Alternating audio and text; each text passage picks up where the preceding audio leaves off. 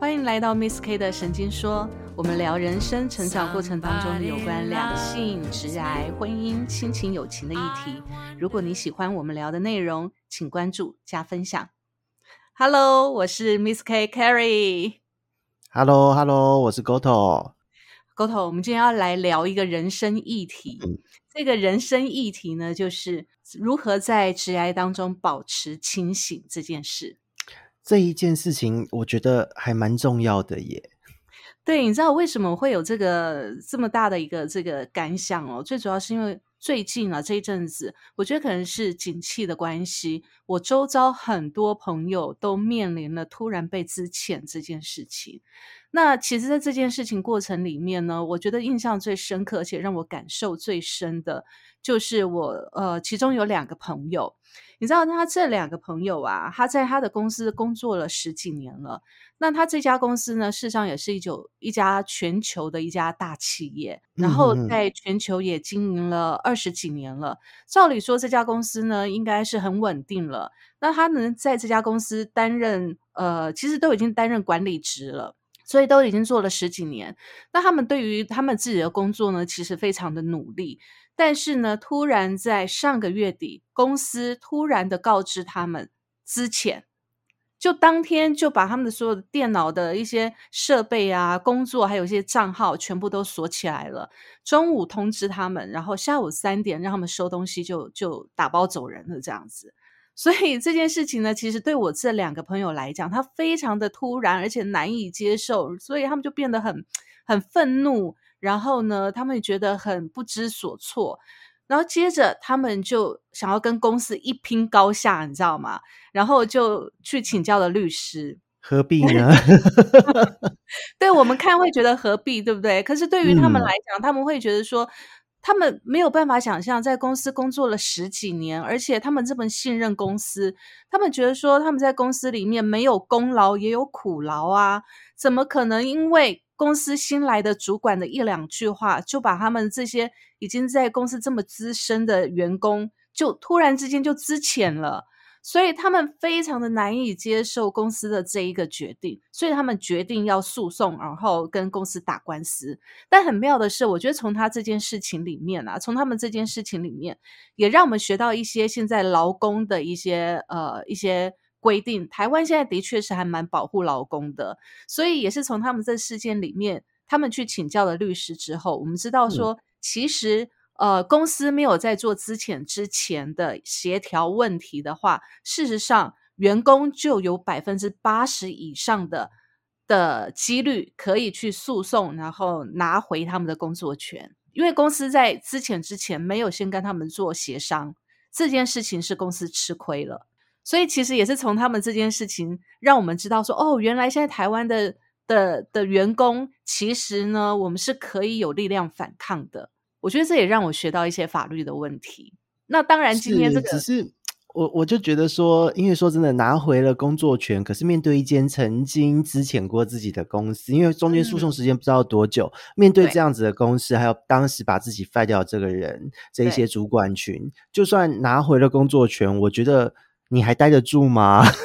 我觉得是一个很重要的问题耶。所以我这两个朋友的心态，我一直一直从他们身上哦，我觉得我可以看到的整个心态，我也是今天想要分享给所有我们 Miss Gay 的听众朋友们，大家去去去醒思一下哦，就是也许我们身边也有这样的朋友，或者是我们自己就是这样有这样的一个惯性想法的人，因为我从他们两个身上看到的，就是呃，他们觉得公司，他们对公司有功劳啊，不有苦劳。就算没有功劳，也有苦劳，所以他就觉得公司怎么可以资遣他们？这是他们第一个在心里头不甘心的一种状态。哦，我想很多突然如果被公司资遣的人，应该也都会有这样的一个心态吧？就觉得你对公司已经付出了时间跟青春了，尤其他们在公司付出十几年的青春，从豆蔻年华的时代 一直到结婚生子。然后，甚至我其中一个朋友还在还在这家公司当了阿妈了，哦，那还蛮厉害，那真的待很久，元老级员工了吧？对，真的是元老级员工。对，可是说真的，这时候被之前根本就就就已经不是中年失业，已经快老年失业了吧？都当阿妈了，辈分都这么高了。对，但是但是因为他们很年轻就进这家公司了，所以呢，呃，他们这两个朋友呢，其实他们之前不止他们两个，他们之前四位还是五位。那其中就是这我这两个朋友呢，就是他们觉得，因为他们待最久十几年，其他的都是待了一两年左右而已，所以我这两个朋友就觉得他十几年的青春呢，在这家公司付出了所有了，那现在被资遣了，其中一个他们都大概在四十几岁，然后一个五十岁左右，嗯，那坦白讲，我觉得到了中年失业，其实是最尴尬的阶段。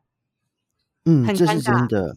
对，不过话讲回来，因为在年轻的时候，因为他们被之前，我觉得这个很大一部分也是因为大环境等等等各式各样的因素。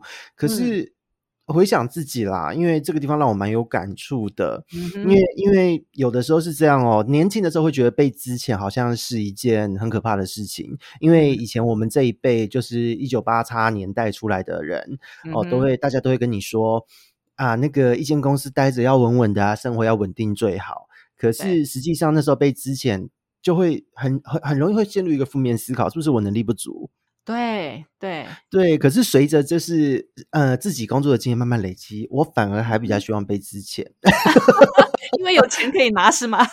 对，而且我自己对我来讲，我觉得也许因为会有这样子角色的公司，代表某种程度上跟自己一定也没有那么合嘛。对，可是这是我们比较理性的思考，但是呢，针对我这两个朋友来讲哦，我其实我可以看到大多数人他面对被资遣的一个心理的反应，我觉得其实这也是正常，因为毕竟他们在工作十几年了嘛，十几年来公司给他们的一个保护伞是非常的完整的，那他们在呃，其实事实上是这样子，就是事情的发生经过是。公司呢，面对现在整个环境的一个呃改变，包括疫情的一个影响，他们的营收的状态，所以导致他们全球的业绩事实上不断的下滑。那在不断下滑的过程当中，公司一定会进行组织的改变，所以他们试图，公司试图要把整个的。全球的局势稳定住，所以进行了内部的组织的一个改变。那我这两个朋友呢，当时在跟我提到这件事情的时候，他们虽然提到说这个新来的呃主管啊，对他们其实是非常的呃不礼貌，而且呢是藐视他们的，这么严重。对，很严重。当时他讲到这个新任主管来的对他们的态度的时候，他们是非常的气愤。但是呢，虽然他们很气愤，但是他们跟我讲了一句话，他们说：“他们说，Carry，虽然公司找了这样的一个主管来，但是我相信公司绝对不会因为这个主管而 fire fire 掉我们。”哪来的自信啊？他们跟我讲，因为他说，他说从他们进公司十几年来观察下来，公司呢是非常保护员工的，所以呢，公司绝对不会这么无情无义。那当时我听到他们这样跟我讲的时候，其实我心里头有有一个很大的疑问，我也是一听连我听的都问号哎，对，所以我心里。心里的想法其实跟你一样，我在想说，到底哪来的自信，觉得公司不会对你们怎么样呢？对啊，连公务员都有考核考绩，把你等于是架空掉了，何况是一般民营企业还是跨国企业？对，所以我这两个朋友就是很 cos 哎，你知道吗？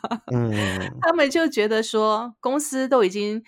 都已经都已经这么多年了，十几年来了，那也不会动到他们了。所以他们呢，对于新任主管的一些动作上的刁难，或者是职务上的一些改变，或者是什么的，其实对他们来讲，他们觉得 OK，反正呢，公司也不会对我们怎么样，他们就尽他们的能力去做。那不能做到的，他们就直接跟这个主管反抗，就这样子。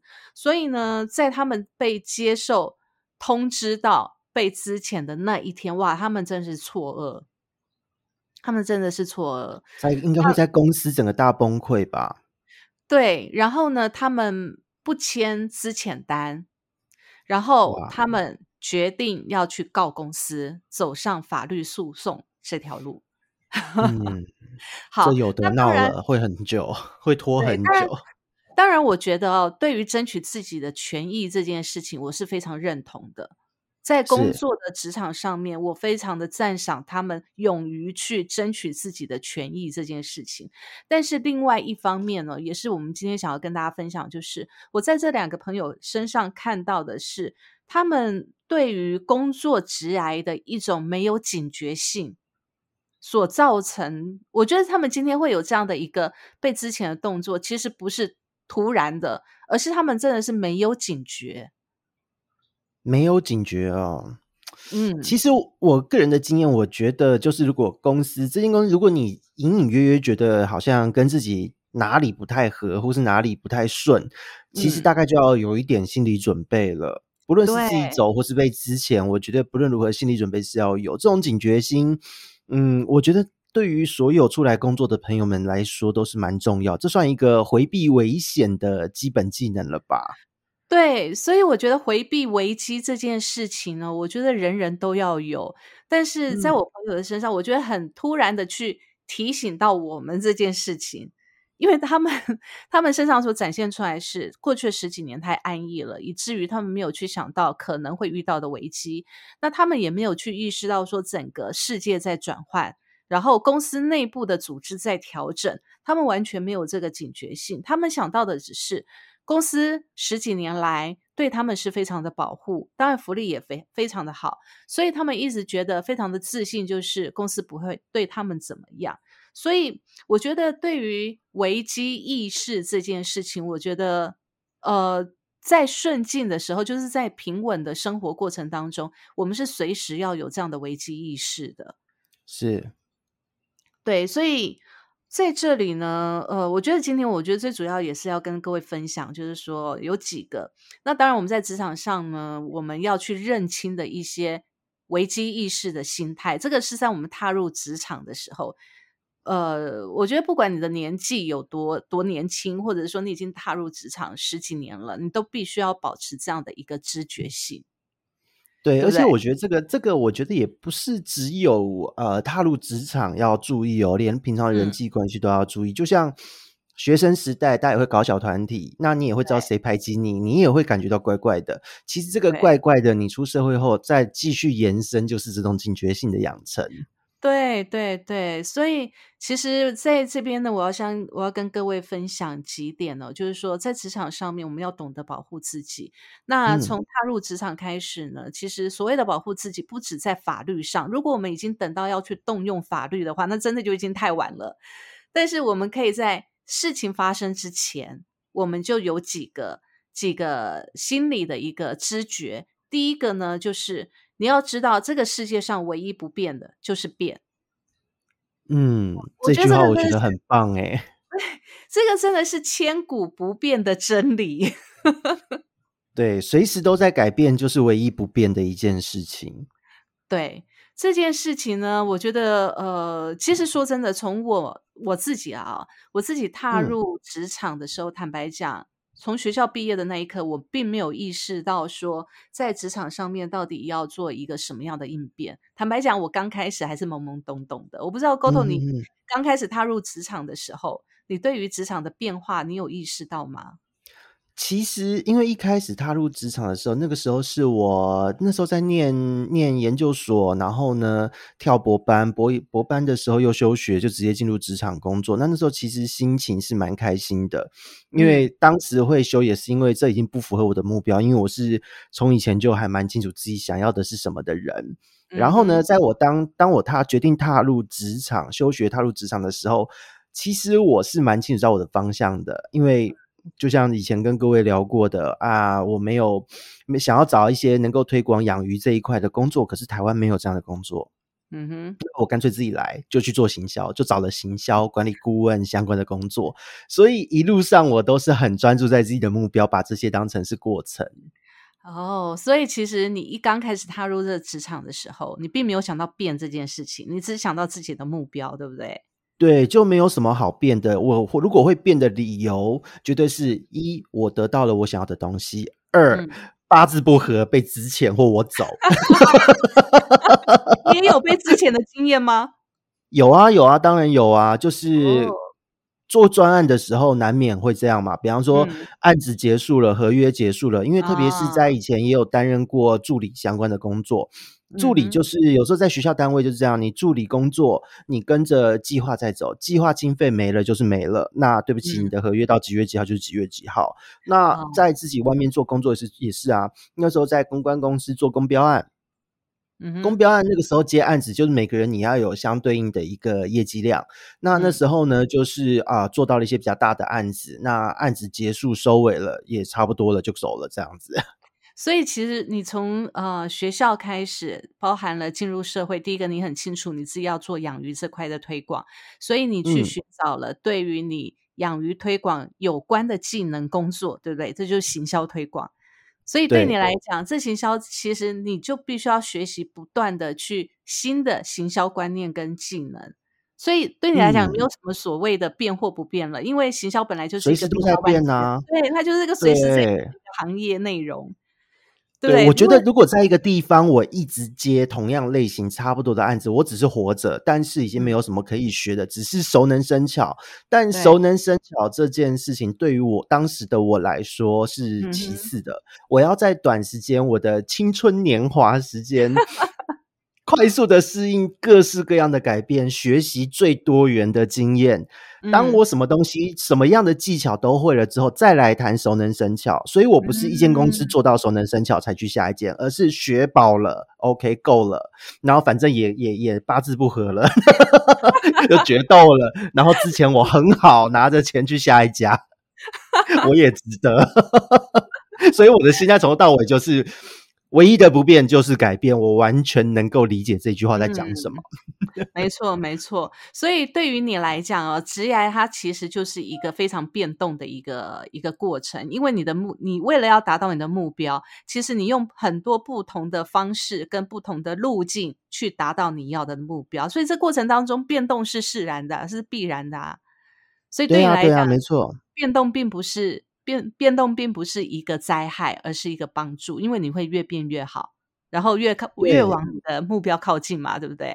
对，而且在这个过程，就是每变一间公司的时候，呃，位阶、职等、薪资都是上升，这代表我的我的累积是有意义的。啊。没错，没错，我觉得这个是一个最实际展现你变动的结果。为好而病，我觉得这个是最棒的。那我自己的我自己的状况，其实我一直在同一个行业里面。那坦坦白说，就像我刚才讲的，我刚进这个社会的时候，刚出来工作的时候，我并没有想到说我的工作到底会有变化多多大，并没有设想。然后坦白讲，也比较随波逐流。刚开始的时候，但是呢，呃，我觉得比较幸运的是，我很容易在工作当中呢，去知道发现我。要做的工作不是那种很呆板的工作，并不是那种很很文书或者是很很行政的那种工作。所以我觉得我我之所以能够直来可以走得这么久，而且越来越好，最大的原因是因为我懂得在工作当中去找变化，就是说我不会在同一个职务里面去做到做到很多年，然后我只会可能我只会只会文书，可能我只会行行政安排等等。而是我可能会跨部门斜杠，我就是在工作工作上职场内斜杠，哎，这不错耶！这是 对，因为等于是说你在一间公司内，把它所有的一个一条龙的内容你都能摸得到，而不是只摸了其中一块。对，所以我一刚开始其实我是很简单的，最简单的业务助理，然后呃，客服。然后从客服里面呢，像我在做业务助理的时候，我会做我会做整个展示间的设计。我不只做助理的工作，我还会做设计，然后还还去呃包含了接待，去了解整个客人来的时候整个的欢迎的一个流程，然后待人接物的事情。然后接着做客服的时候呢，不止做客服接电话。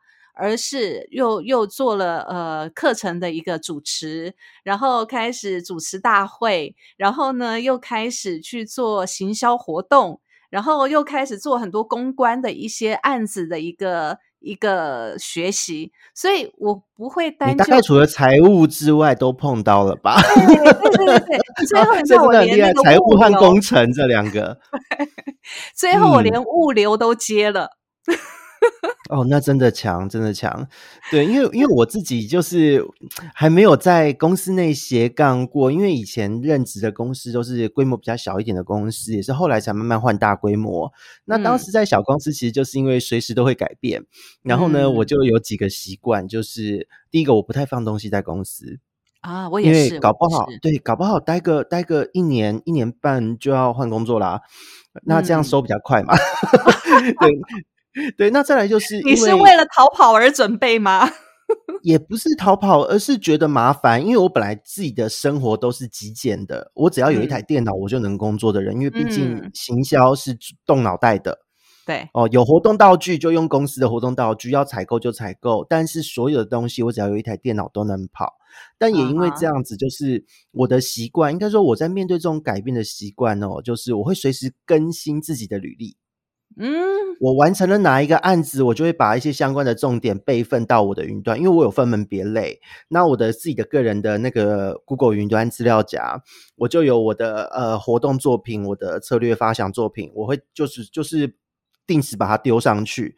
那当我今天要投下一份履历的时候，我只要把最新的资料 update 更新一个列表，我的履历差不多就完成了。哇，我觉得这是一个很棒的整理自己工作经验的一个方式。诶，第一个，你随时在准备变换；第二个，你随时在记录你的工作所所得。这边所得不是说收入，而是你真的得到的技能跟经验。然后你会把它分门别类的去分好，你就会很清楚去盘点自己哪些地方还需还有缺失，然后哪些地方你已经获得了什么。对，因为我觉得这件事很重要啊。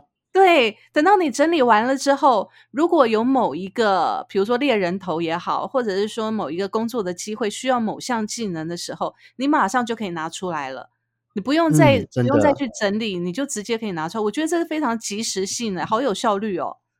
对，因为我觉得其实呃，从以前呢，在做这件事情的时候，那个时候其实是为了在准备一些呃呃硕博士的东西。那我那时候觉得很不耐烦，因为有的时候工作内容很杂，那工作越杂，你要去抽丝剥茧整理。当你要做什么作品集干嘛的时候，你会累得半死，因为你还要往前回推。可是如果那时候就决定啊，我以后一定一开始就要定好规则，我应该要把什么放在哪里，所以我从学生时代就开始把资料归类。很棒，我有看过 GoTo 在公司的那个资料夹，哇，那真的是超精准的，非常的整齐，非常的非常的分门别类，我觉得好专业，非常棒。这个真的很麻烦啊，对，因为你一直找资料最花时间，而且我一直觉得很棒的，也是跟大家分享。前一阵子在网络上看到，就是那它是一个日文日本的一个 Twitter 的文字，但是被翻译成中文，它那大意大概就是说。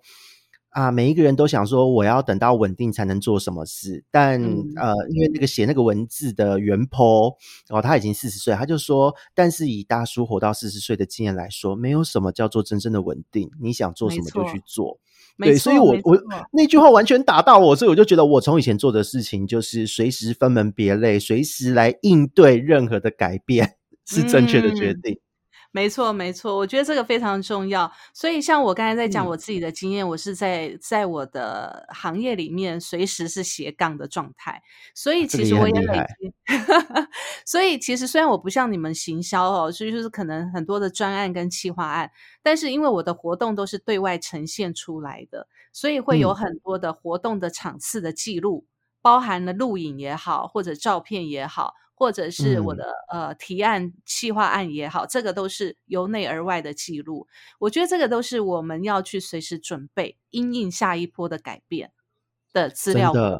很棒的一个一个，这个也是提供给我们的听众朋友可以。如果你现在有在做这些资料库，那就真的非常非常的棒。那如果还没有做的，赶快着手去做你的资料库，对你未来职涯的一个变化有非常大的帮助，而且对自己人生的盘点也是一个非常大的一个帮助。因为我们有时候我们回顾自己的作品，还蛮有成就感的哎。没有，就是有时候会不好意思点开以前的活动记录，觉得自己以前怎么那么胖啊？对，会会会会有这种冲击感，但也是提醒自己要要过得更好，要控制身材。你可以看到自己演变而来，哇，怎么越来越好的那种感觉？我觉得其实是一种自我激励啦。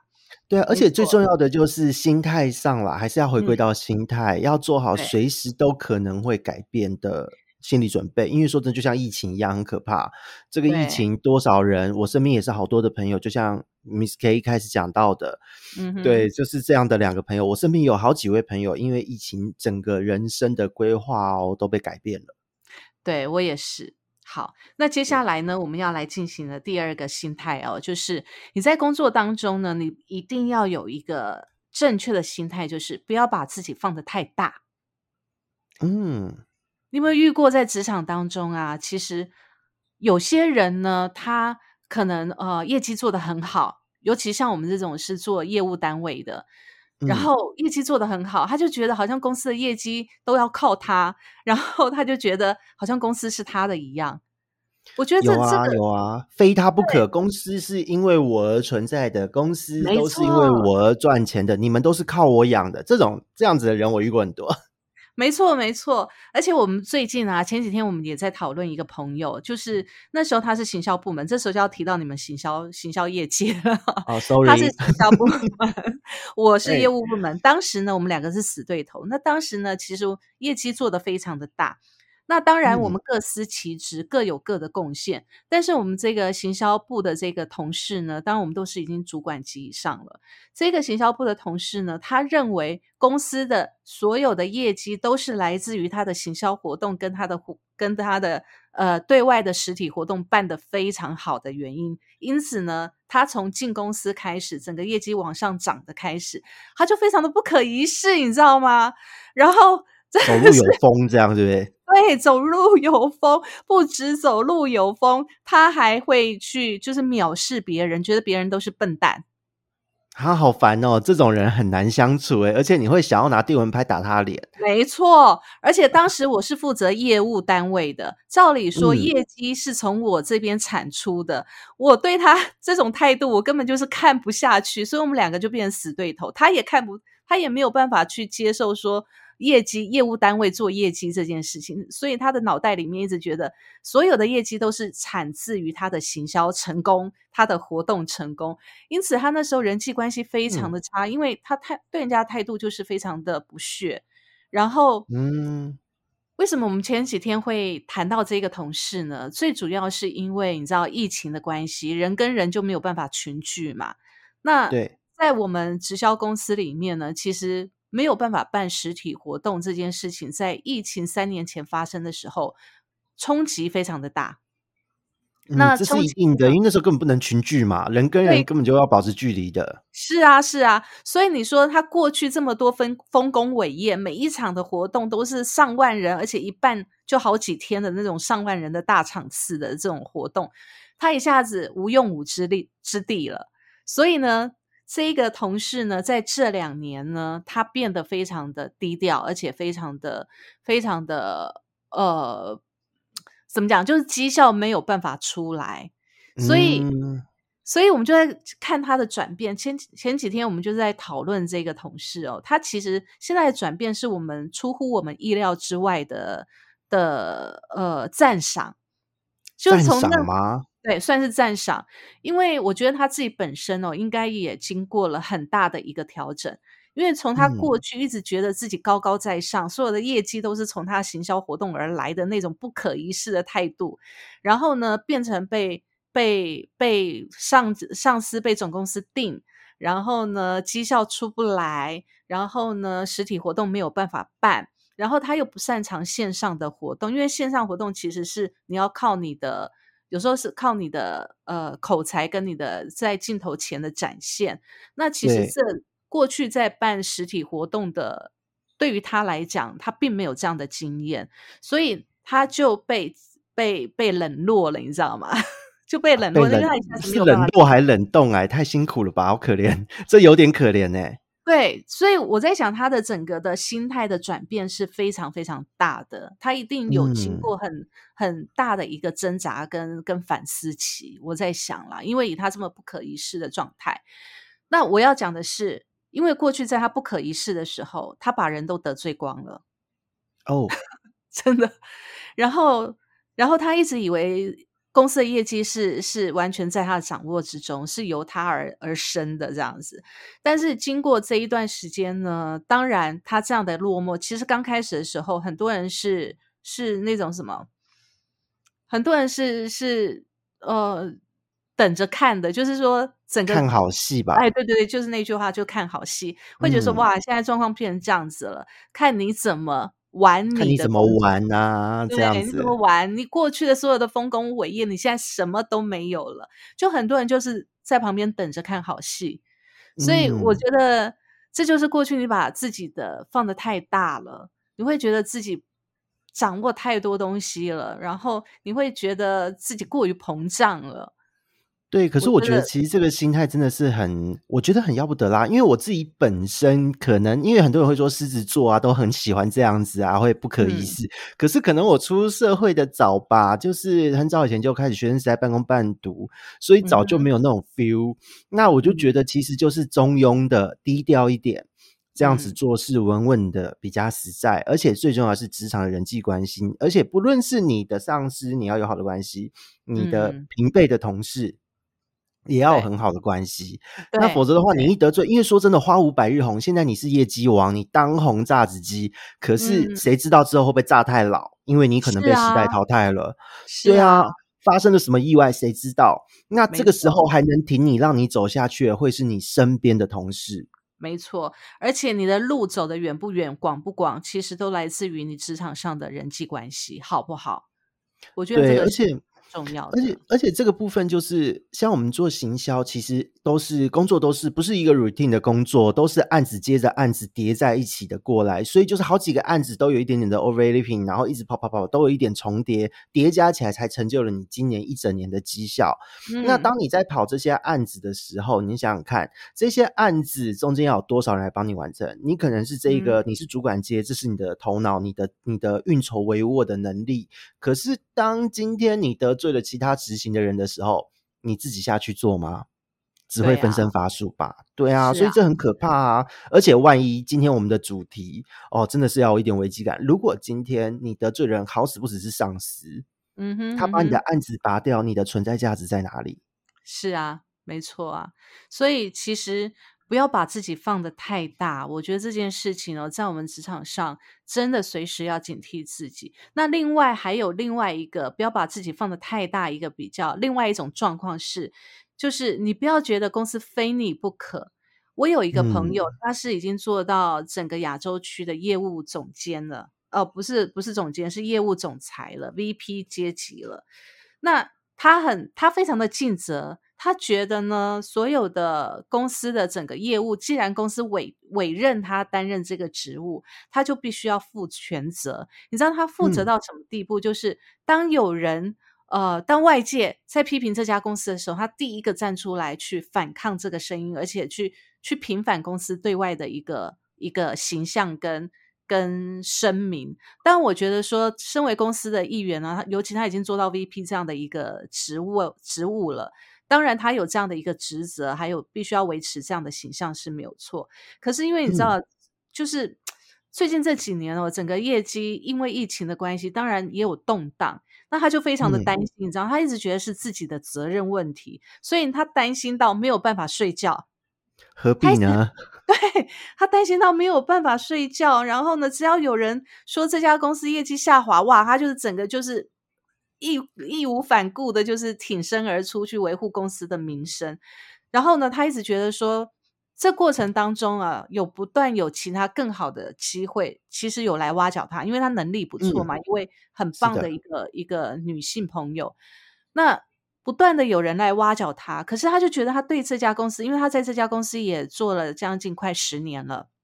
嗯，很哎，才十年就能到这个位置，很厉害耶！能力非常的强，是一个很棒的一很我很棒的一个女性朋友。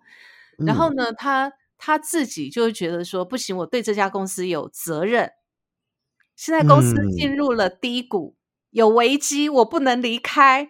我一离开的话，可能公司就垮了。整个亚洲区，因为他负责整个亚洲区嘛，所以他觉得亚洲的这个地区呢，都是大家配合的 partner。第一个，他对公司有责任；第二个，他对他的 partner 有责任；第三个，他对他的属下也有义务。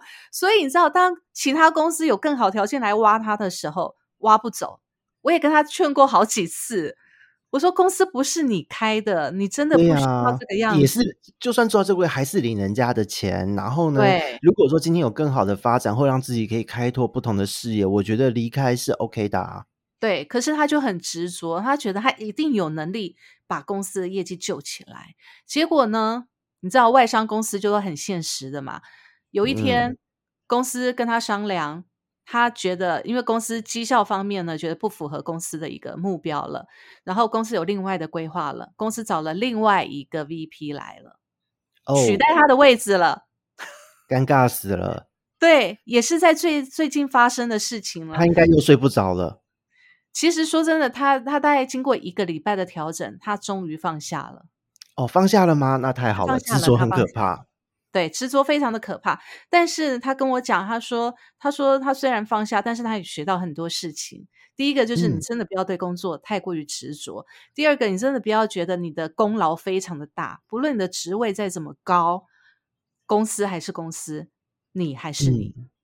是的，是的，这得要分开，你不能把你私人的情绪跟你的工作纠结在一起，这是一件很可怕的事，因为会断，有可能会断了你的生涯。哎，对啊，因为有的时候是这样，因为就算做到了 VP，但是公司的最高决策者还是还不是自己啊，那个公司不是不是你的，所以如果他的一个决策会影响到你的位置，或是影响到你接下来要做的事情，那很危险呢。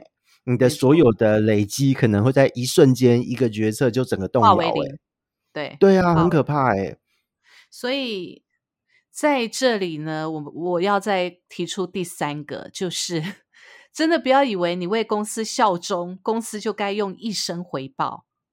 对啊，就又不是公务员，公务员就算一直一辈子都卖给政府好了。各国都一样哦，你也只是做那个小螺丝钉，你是满满的被取代性。而且说真的，呃，你做的事情不论好坏，都不是只有你一个人能做。对，因为你在职场上其实是一个团队合作。是的。那。我们呢，毕竟都只是这个职位当中，有可能我们能力好，所以我们可以到到一个 coordinator 的一个角色。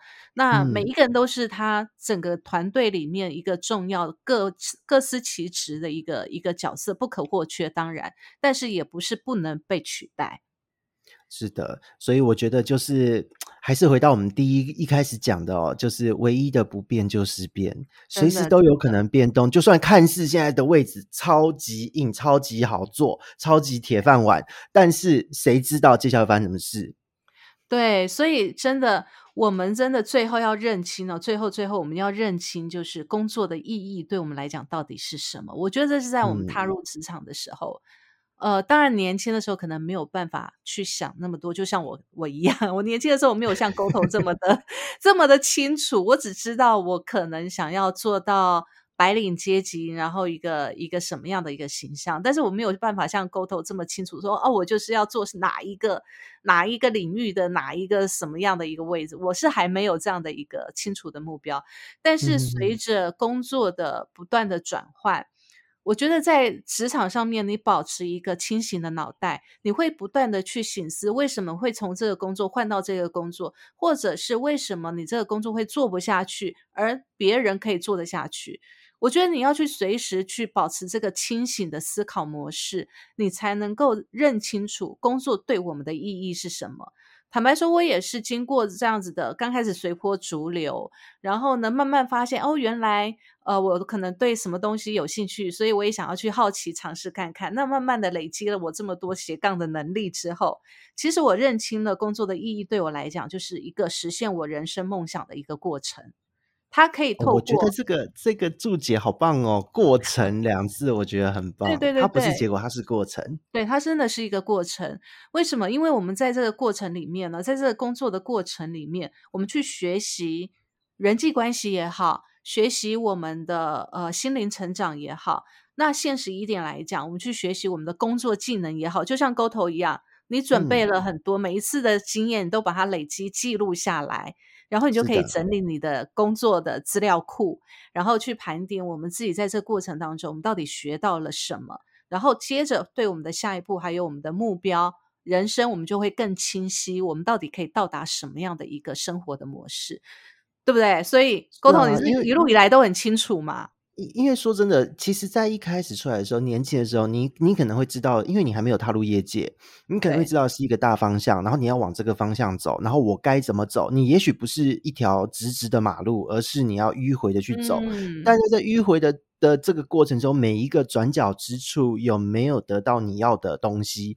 对我来说，我要的是一个自我的累积。我在这个转角，我得到了我在这一份工作中我需要的工作技能，我也得到了一些成就感。那我再到了下一个转角，到了下一个公司。又会得到不同的成就感，又学了新的工作技能，就好像在玩手游一样。你的角色升级了，要一直学技能，学学学。果然是个男生。对，然后这些技能学一学，之后就会有什么组合技啊，什么就可以应用了。对我来讲是这个样子。没错，没错。其实我也是类似这样的，虽然我没有那么像你那么。那么你是在一间公司里面就可以斜杠斜来斜去都组装好了啦，很有趣，真的非常的有 趣，很有趣。然后其实你这些斜杠的技能，你还可以跳行跨跨领域，因为其实有些是领域是需要同等的一个技能的，所以，嗯，我我很清楚到呃工作大概十年左右，我很清楚。知道选择一种直癌的形态，就等于选择一种生活的模式。虽然说我们工作不是我们人生的全部，但是呢，工作形态绝对会决定你的婚姻，甚至你的婚姻状态、你的婚姻对象，然后呢，你的家庭的相处模式、你的亲子关系，然后你对外的人际交际，都有可能会被你的工作形态所影响哦。嗯，真的，因为我觉得像我自己到现在都还单身，就是工作真的很忙，所以感情生活也被影响，被工作耽误的黄金、黄金、黄金适婚年龄的。适婚年龄上。对，因为因为因为其实说真的，也有被朋友讲过说，因为我过去的那么多年都是白天一份工作，然后下了班又把养鱼当副业，嗯，周末又会去做呃一些顾问的工作，嗯，所以等。于。大家看到我休息，反而会比较压抑。那唯一排出去的交际时间，只剩下一个月一两次的死党聚会，都是这一群朋友。然后所有要跟我约会的人都说：“你看起来太忙了。”就这样被打枪了。但是你很 enjoy 在这里面，不是吗？对，因为对我来讲，这件事情是我的，算是应该说是自己选择的路，或是自己的梦想嘛。总之，我正在实践我自己。所以，比起摸不着边际的约会，因为你也不知道会是会是好事还是坏事。比起摸不着边际的约会，不如我掌握我能掌握的东西。虽然显得在感情上面有点消极，但是至少在工作上面，对我们是有方向的。讲的好惆怅，忽然变惆怅的一集。哎呦，怎么会变惆怅了？但是你至少掌握了你可以掌握的工作啊，现在做的超有成就感的。对啊，所以我觉得我的选择我并没有后悔，而且我觉得我适应了各式各样的改变。嗯，没错没错，所以这就是我们在职场上保持清醒的结果。如果我们没有保持清醒的话，可能我们到了到了这个年纪，可能就已经失业，到了中年失业的状态了。嗯，真的。不过我现在也算是失业吗？啊，不算了，现在不算。你现在是 创业啊？对啦，对啦。好，所以总结我们今天的内容，以上我们所讲的哦，第一个就是你要知道世界不变的真理就是变，这是第一个。那第二个就是你在职场过程当中，真的不要把自己放得太大。不论你你的业绩多好，你的成就多高，你只是公司当中的一颗棋子，公司不是你开的，所以你随时得要有一个认知，就是回归到自己的价值，你的下一步要做什么，而不是公司下一步要做什么。嗯，这是真的。好，第三个就是不要以为你为公司效忠，公司就该用一生回报你。真的，你不要在职场上面表现的像怨妇或者是巨婴。这对你的未来怨妇或巨婴这两个形容都好可怕。真的，我们在职场上看过太多，就是公司不如你你意了，你觉得你被公司辜负了，你就很像很像婚姻当中的怨妇，你知道吗？很多人就会抱着这种心态在公在职场上面怨天尤人，然后然后骂主管、骂骂公司，觉得人家亏待你了。坦白说，可是我觉得这个真的让人家会觉得很可怕哎，因为哪一间公司敢用你？对，没错。想一想，如果我们是主管，我们是这个人的主管，你敢用这么情绪勒索的员工吗？对啊，而且说真的，到了做到了某一个位置以上，已经是算是高阶主管了啦。高阶主管的位置，所以大家在业界或多或少都会互相打听。对。那如果你是这个样子的类型，是断了自己的后路哦。对，而且这一类型的应该也走不到最后了啦。对，很容易就斗争中或是怎么样，可能在中阶了不起到中阶或是高阶，做不了多久就没了。对，没错，没错。所以呢，最后最后，我们真的总结以上内容，就是保持自己在职涯当中的清醒，随时察觉自我的需求。自我不是公司的需求，是公司的需求是任职内的需求，但是自己的内心、自己的需求才是最重要的。对自己的需求才是最重要，因为工作只是一个过程而已。不要把自己的选择权、人生的选择权交付到别人手上。我从我这两个朋友的身上看到，就是他们把自己人生的选择权全部都交付到公司决定。对，所以这个太惨了。对，这个真的是一个对自己，呃，我觉得是一个非常不负责任对自己的一个方式啊。对公司可能他觉得很负责任，但是他对自己的人生真的太不负责任了。对啊，生命多美好，可以实现梦想，可以做很多的事情，可是一直绑在同一个地方，还因为被之前了而动怒，然后花一年两年的时间打这个官司，对我来讲我无法想象哎，因为一年两年可以做好多好多事哦。而且他们打这个官司最主要的诉求是要回工作权。回去还坐得住吗？所以蛮妙的啊！但是他们也让我学习到呃这种法律上的一些一些议题，然后还有呃为自己争争权的一些勇气啦。这个是我们值得学习的。但是对于职场的这种心态，我真的从他们身上看到的就是，他们职场里面没有保持清醒，然后也没有做好他自己。人生的一个长尾效应的规划，所以接下来呢，我想要推荐各位一本好书，叫做《人生的长尾效应》。我想有些听众朋友可能已经看过，或者是你还没有看过的。我觉得在职场上你要走得久，你必须要能够知道你的职场的生涯时间有多长，你知道吗？从我们一踏出学校。进入社会开始工作，这本书里面告诉我们，我们有将近四十五年的时间在工作职涯上面呢。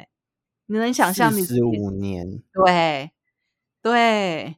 可是当一直到六十几岁退休，好像差不多。刚开始算一下，是啊。如果你 二十岁或者是二十二岁从学校大学毕业，你开始工作，那男生当完兵回来，对，到近七十岁差不多。差不多，而且重点是，现在所有的人婚育时间越来越晚。你到了四十岁才差不多结婚，然后小孩子要用钱，家庭费用的高峰会出现在四十岁以后。但是很现实的是，就像我那两个朋友一样，四十岁以后进入了职场的疲疲倦期跟淘汰期，简直就进入了一个断崖式的失业期了。很多人到了四十几岁，开始进入那种中年失业的困境跟危机。所以这本书里面，我真的非常推荐所有你在职涯上面，也许你现在才刚开始踏入工作，或者是你已经到二十几岁，或者你已经工作十年都无所谓。你从现在开始好好去醒思你的工作的生涯，你要怎么是区分？那这本书里面会告诉我们。除了心态面的部分以外，他也告诉我们很现实的，在我们长达四十五年的工作期间之内呢，有三个工作的落点，一个就是在二十五岁，一个在三十五岁，一个在四十五岁。那这三个工作的落点，你分别要做不同的策略，你才有办法真正的往四十五岁以后的一个快乐的。